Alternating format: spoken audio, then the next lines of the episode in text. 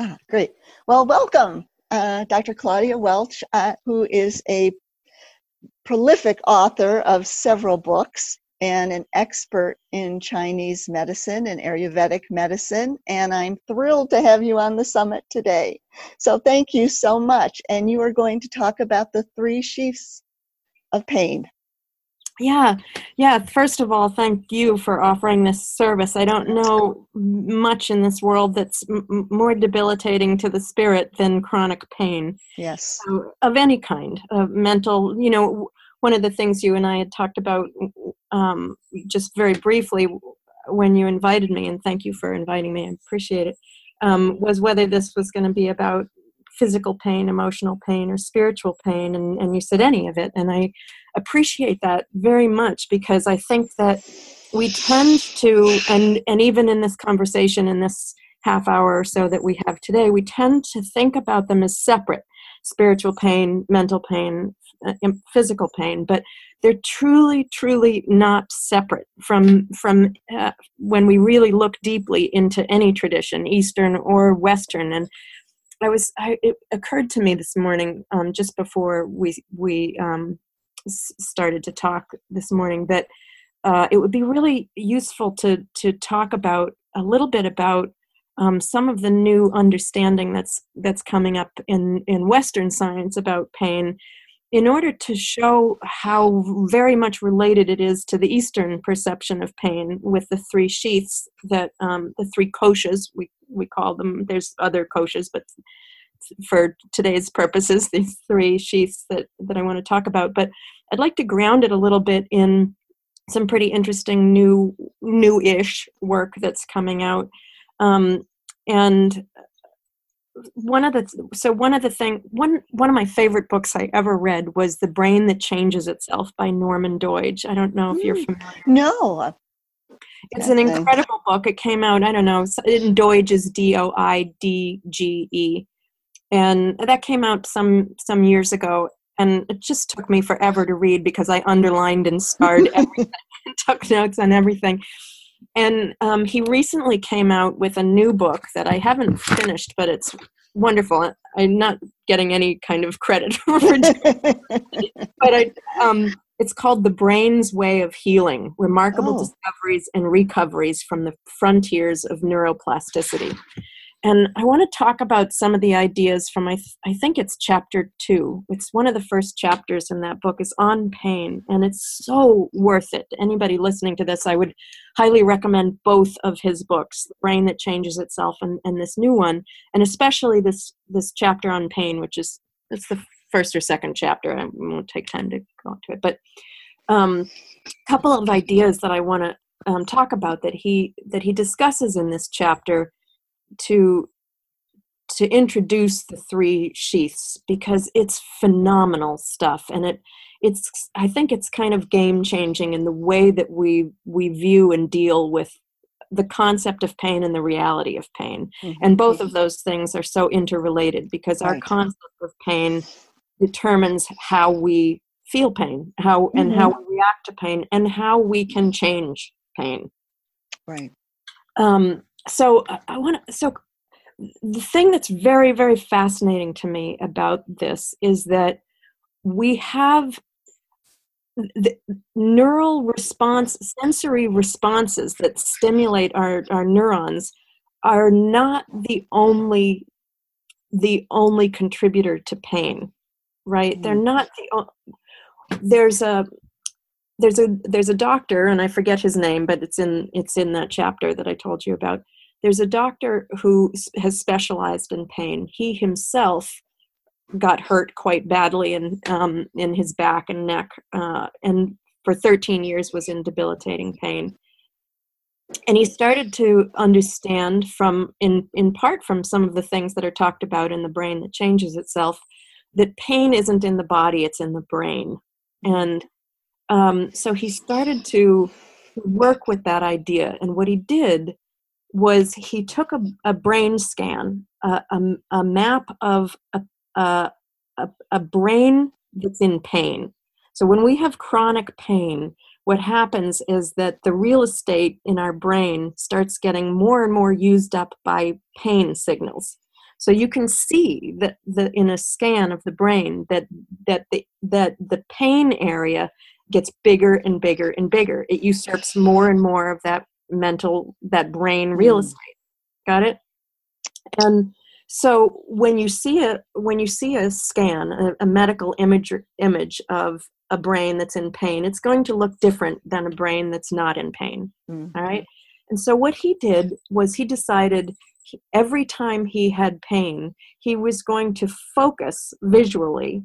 And he had chronic pain. So this was serious work because it was pretty 24 7 work. Whenever he could, he would focus on the image of the brain that had no pain. Mm. And for the first number of weeks, nothing much happened. But by the third or fourth week, it started making a tremendous difference, and he got out of pain.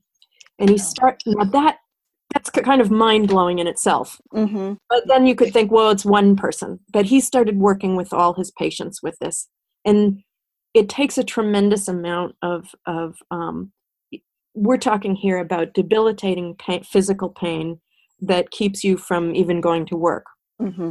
He was he was working with these these patients, and um, so they had the time to focus on something, and it really takes a tremendous amount of relentless, intense mm-hmm. focus mm-hmm. to do this. But what you're doing is you're not focusing on removing the pain; you're focusing on restoring normal function to your brain. That's your purpose, and so it shifts your your your focus from pain to normal function Right. And so it's it's not focusing on the negative piece, it's focusing on the positive piece. That's right. No pain. Because that's right. That's right. And so what is really fascinating is he would show these so that his patients started doing the same thing. Focusing on uh, you know, they would see the the the brain, the pain brain mm-hmm. picture and they'd see the no pain brain picture and they would focus on the no pain brain picture what's what is now let, let's think about this from and it started it worked and it took three to four weeks and and for it to really start to work and then within about six weeks the pain could be pretty much gone mm-hmm. these are for serious serious conditions wow. so that in itself is amazing but what is what strikes me is deeply powerful in this is that they weren't even looking at pictures of their own brain mm-hmm. and they're not looking at their brain mm-hmm. what they're looking at is something that they're adopting into their their understanding of who I am. Mm-hmm. So our picture of who we are, of who I am, is so crucial to this process. And if we adopt it and we really focus on that, we change the brain, the physical aspect of the brain. So by focusing our attention we change the physical aspects of the brain, and that changes what the sensations uh, um, trickle down as in the in the physical body. Isn't that phenomenal? It's, it, it's phenomenal for many reasons. Um, one is shows us the power we have to heal ourselves. Yeah. And and how we can do that. One way that we can um, start to heal. And one of the things I've noticed about chronic pain is that it comes to define who you are. Um, right. And it just, it, you become 100% your pain. This is who I am. This is what my life is. And as you start to heal this way, what you're saying is we're now focusing on the part of me that isn't in pain. Right. We're, we're changing our perception of ourselves as well. Exactly. And, and, and this perception of ourselves, let's look at what that is. It's like this master map Mm-hmm. And what feeds this master map is not only sensory input from from the neurons to the brain. You know, we think, oh, you know, I hurt I hurt my hand. It sends a message to the brain and back. And mm-hmm. yes, that happens. But that's not the whole. That's not the whole image of who I am that we, we want to look at. The other contributors to that are can be um, obvious and they can be subtle. So, for example, looking in the mirror, seeing the physical aspect of me. I start to adopt that as who I am, mm-hmm. right? A photograph of me, even a photograph of someone I identify with, in a sense, can start to become part of me. I have this image of who I am. Medical imagery, in this case, um, became who these patients saw themselves as. They adopted yeah. that into their master brain map who I am. Who is Claudia? Claudia has a spirit and she has all this flesh on her and she looks this certain way and she has this certain persona and I see it in the mirror and I see it in how people respond to me and I and I can even identify with a um, with a, a, medical image of a, a, brain that's not even mine. So this is where you know sometimes people work with art therapy and you draw pictures of who you are and what mm-hmm. your problem is and you and you um, and you then work with that image in terms of your self image. So we start to see that this image is so important and that image greatly influences pain. So, for example, there was a study where um, they had people they they caused some kind of minimal pain to a person's hand and uh, to people's hands and in all in um, and some of these some of the some of the participants in the study they would put a magnifying glass.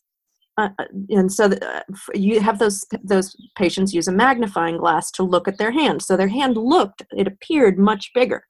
And to hmm. some of them they used the whatever's the opposite of a magnifying glass a, a reducing glass. So that so that their hands would appear smaller than they actually are and then some they would have just be regular you know no no interference no mm-hmm. sense of interference um, perceptive interference like that. And what they found was that the people who saw their hands as bigger experienced more pain. Wow. And the people who saw their hands as smaller experienced less pain. Oh. And oh. isn't this kind of mind i was just going to say that's mind blowing right? Yeah. not only that but the people who saw their hand as bigger and experienced more pain, their hand actually responded with more inflammation. Wow. Right? So, how we see ourselves is a huge factor in pain, just a mm-hmm. huge factor. But changing that isn't isn't for sissies, right?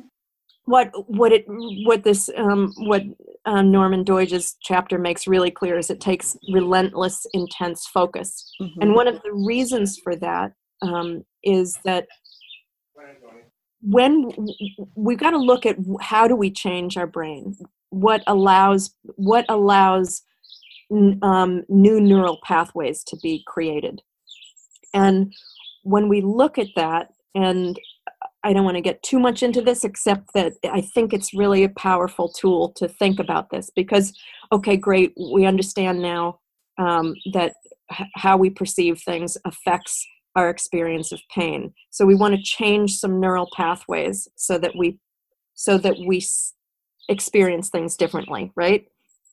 How do we change those neural pathways? There's two things that I think are really powerful here one is focus and one is love. And each each has a has a particular role in this. And this goes to let's take focus first. When we are children uh, from infants up to puberty there's this part of the brain called the nucleus basalis that's on 24 7 the nucleus basalis allows us to create new neural pathways more easily. That's on 24 7. So when we call a child a sponge, for example, that's absolutely the truth. Everything a child sees, hears, tastes, feels, smells is making an impression that is making creating a neural pathway. It's super easy for those to be created because the nucleus basalis is on all the time. But this takes an enormous amount of energy for, for the body to keep all of these neural pathways alive, nourished, and functioning.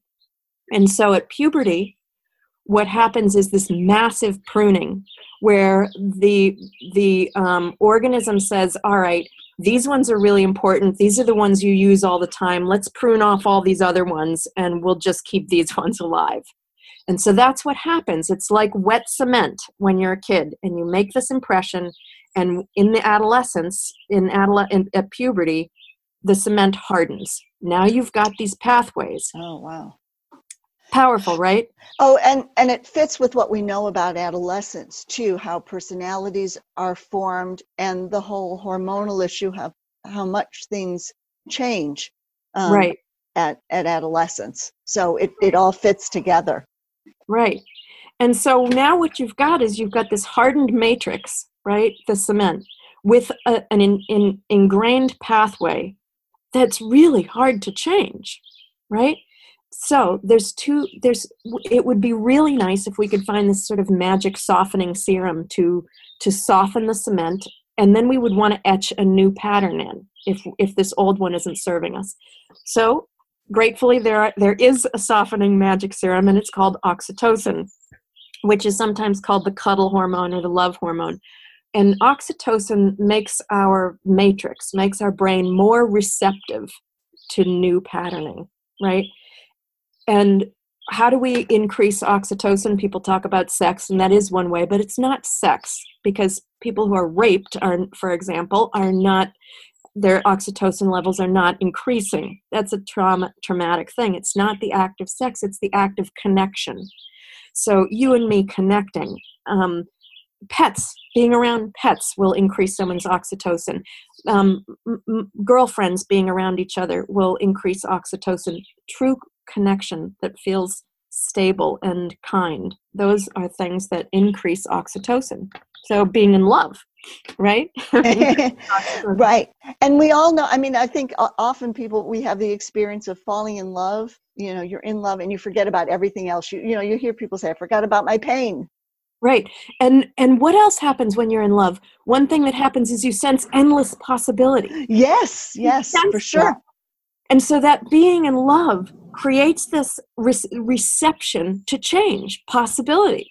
So that that softens the cement that so when we have pain which is very in, ingrained um, it's a very ingrained pattern right it's very set especially for chronic pain love is mo- possibly one of the first things we can do to become more receptive to change. And we don't have to love the world. We don't have to if we don't believe in god we don't have to figure out how to believe in him to love him or her or it. We don't have to love world it doesn't have to be huge. We could love jam a good jam. We could love good quality dark raw chocolate. We could love anything because love increases oxytocin. So we just have to find something to love. That gets us in the mood for change basically in the mood for possibility. And then we need to turn on that nucleus basalis again right? We need to be able to create a new pattern. And how do we do that? After puberty it's off but there are a couple of ways that it'll turn times and ways that it'll turn back on. One is pharmaceutical which let's not do that because that has side effects that are, we're not looking for um, another is an act of god a hurricane a lightning bolt a you know something like that will jar us to be awake because we got to pay attention. And that is the third way we can do it is ourselves focus. Strong focus will turn on the nucleus basalis nucleus so we if we have love that makes us more receptive to change and we have strong focus and it has to be the the the more ingrained the, the painful pattern whether it's emotional spiritual or physical or which is basically all three the more ingrained the pattern the more focus it will take for a longer period of time to change the neural pathways to change the pathways in the matrix of our being, of our master map of ourselves. That master, you could call it a brain map, but master map of identification. Make sense?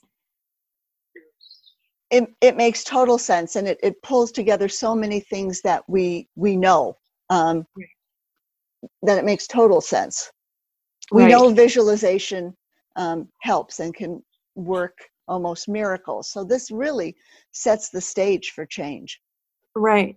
So um, I want to talk a, li- a little bit before I talk about the three sheaths. I want to just talk a little bit about this process of identification because um, because it's such a powerful piece in um, in adopting in adopting the good into our master image of ourselves that's fed by all these various things, including medical imagery, photographs, sensory input, etc. Right?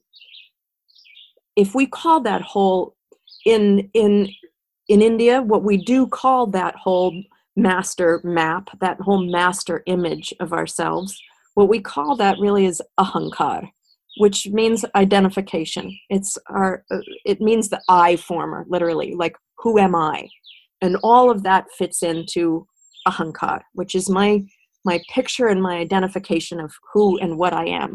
And that has an has an effect on how things work in my body and my mind. So this is a really this process of identification is such a, a, a powerful and insidious and extremely subtle and quick process what we identify with. And i want to i want to tell a story to um, to to bring that home a little bit. There's a study and i wish i could tell you where it is. I think it's a ted talk somewhere but there's a there's a game and you have to use your your imagination for this but you this was uh, the person there was a table in front of a person with a tablecloth on top of it. The person had their arm resting in a certain position on top uh, on, on top of the table right? So they could see oh my arm is resting on top of the table. Then they then they put their arm under the table and under the tablecloth so they could no longer see their arm, but they kept it in the same position. Got that so far? Now they bring out. Got it.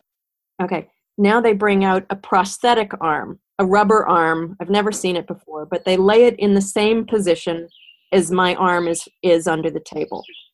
I focus on that prosthetic arm for a couple of minutes. Then they bring a feather, they run it down that prosthetic arm, and I feel the feather running down the arm. Wow.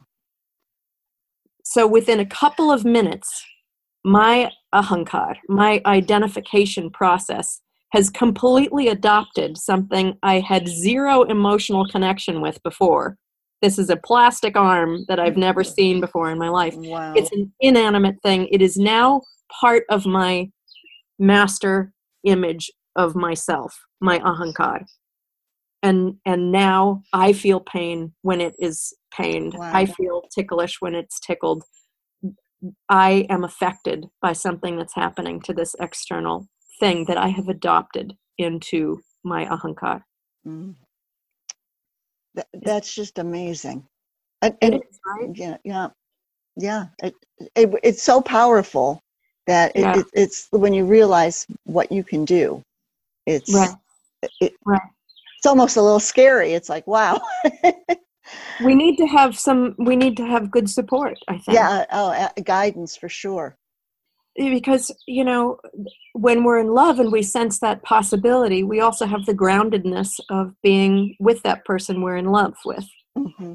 so it's useful to have someone uh, you know unless we can be really grounded in our own selves and find that groundedness in the sense within the sense of possibility it is very helpful to have support. I, um, even support of other people who have pain who are working in positive ways to shift that. Very very mm-hmm. helpful. Not essential but very helpful you know? You can fall in yes. love with a good jam mm-hmm. then that will help. Yeah. But it is but the company is really helpful. So uh, now now let's just put this into let's bring this into the the three sheaths. So this this word sheath is um, a translation of the word kosha the sanskrit word kosha which means sheath. And they talk about five koshas and actually even more sometimes but the three pertaining to this conversation is the physical kosha the the the flesh and the bones and what makes up the body the the which we call which is made of five elements this tissues and so forth. So that's the physical body that's the annamaya kosha we call it. And then there's the pranamaya kosha this life force body which is the body would be nothing without a life force involved in present in every cell. So that's that body.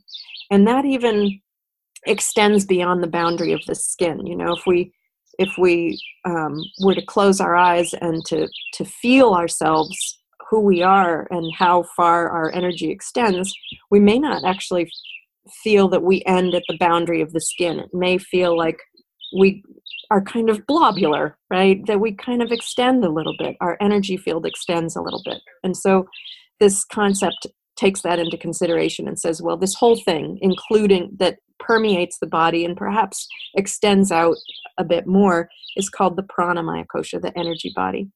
And then the third is the is the manomaya kosha, the the mental body, which it will include emotions for for for our purposes.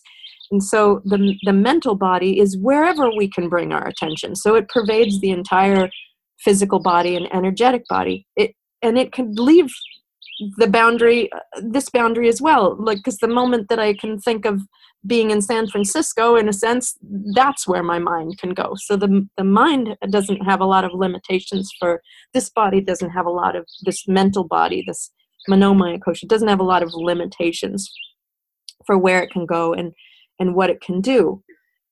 And so if we look at pain in, in these three sheaths, we can look at injury to the body being pre- predominantly a physical thing.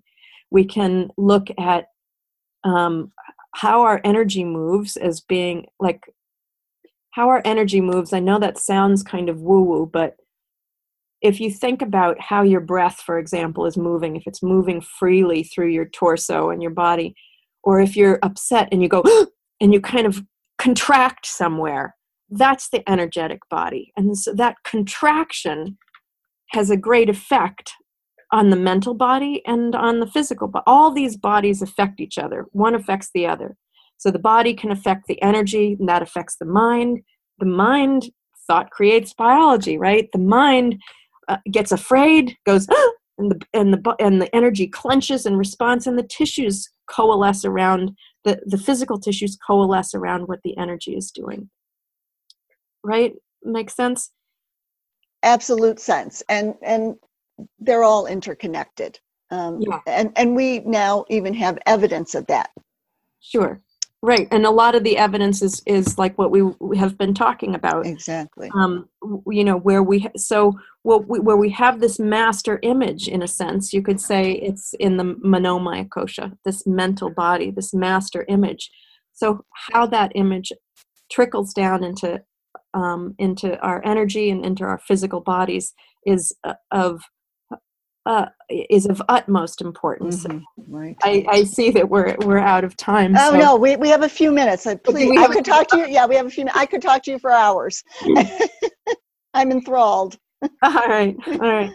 So I I find that this that that these the, the concept of ahankar, the I former, the identification process, that affects the manomaya kosha, the mental body, so profoundly. It's so connected there that affects the, the prana right the, the the energy that affects the physical body now one of the things that i that that we look at in chinese medicine a lot is the concept of pain being associated with the concept of stagnation with the mm-hmm. experience of stagnation mm-hmm. so what what that's about um, is any time that the prana is not flowing smoothly blood will start to not flow smoothly. It will start to create ischemia for the tissues, a lack of blood flow through the tissues. The tissues right. less healthy, and um, and if it's just mild pain, we call that chi stagnation, just that stagnation of energy. But if it's more pronounced, more severe, then that's blood stagnation. And what happens with that you can have physical a physical motivation for that like you're you're cut with a with a knife or something like that and then that's that tends to that breaks the, your blood vessels and then blood pools and you get bruising and so forth and so that's a physical cause for a stagnation. But you can have fear or sadness a mental cause right emotional cause that causes the energy to to constrict somewhere. That could be um, in the guts. You could have pain in the guts. You you could have that could constrict in the reproductive organs, and there could be a higher um, tendency for endometriosis or fibroids or, or um, painful um, periods, things like that. So one of the things that that we, it's very difficult sometimes to affect quickly the physical body or affect quickly the mental body. This middle body, this chi body, this prana body, this energy is easier to affect quickly with attention. So, one of the things that um, I've worked with patients and students a lot is with a with a um, a visualization that um, I have on my website that I'm offering to, to, to listeners of this summit for, for free. Um, and you'll provide the details. On, yes. Okay. Um, and that that's called dissolving obstructions. And so what we do is it's a visualization, and it goes into um, into it allows us to look to to close our eyes, to open our internal sensory apparatus, to kind of scan our physical body and our prana body, this energy body, and the mental body, for and look for places that are tight, that are um, stuck, and breathe into those and allow those to release. And that can be very, very helpful for um, releasing that stagnation and resolving that stagnation. So it's one tool I, I particularly like. Oh, that's like I said, I could I'm enthralled. Could just listen to you for hours. This has been great, and it so a great place um, for our listeners to start then would be to go to your website and yeah. download this meditation, and we'll make sure that the link to that and any other information uh, that they need is is on our website for the summit.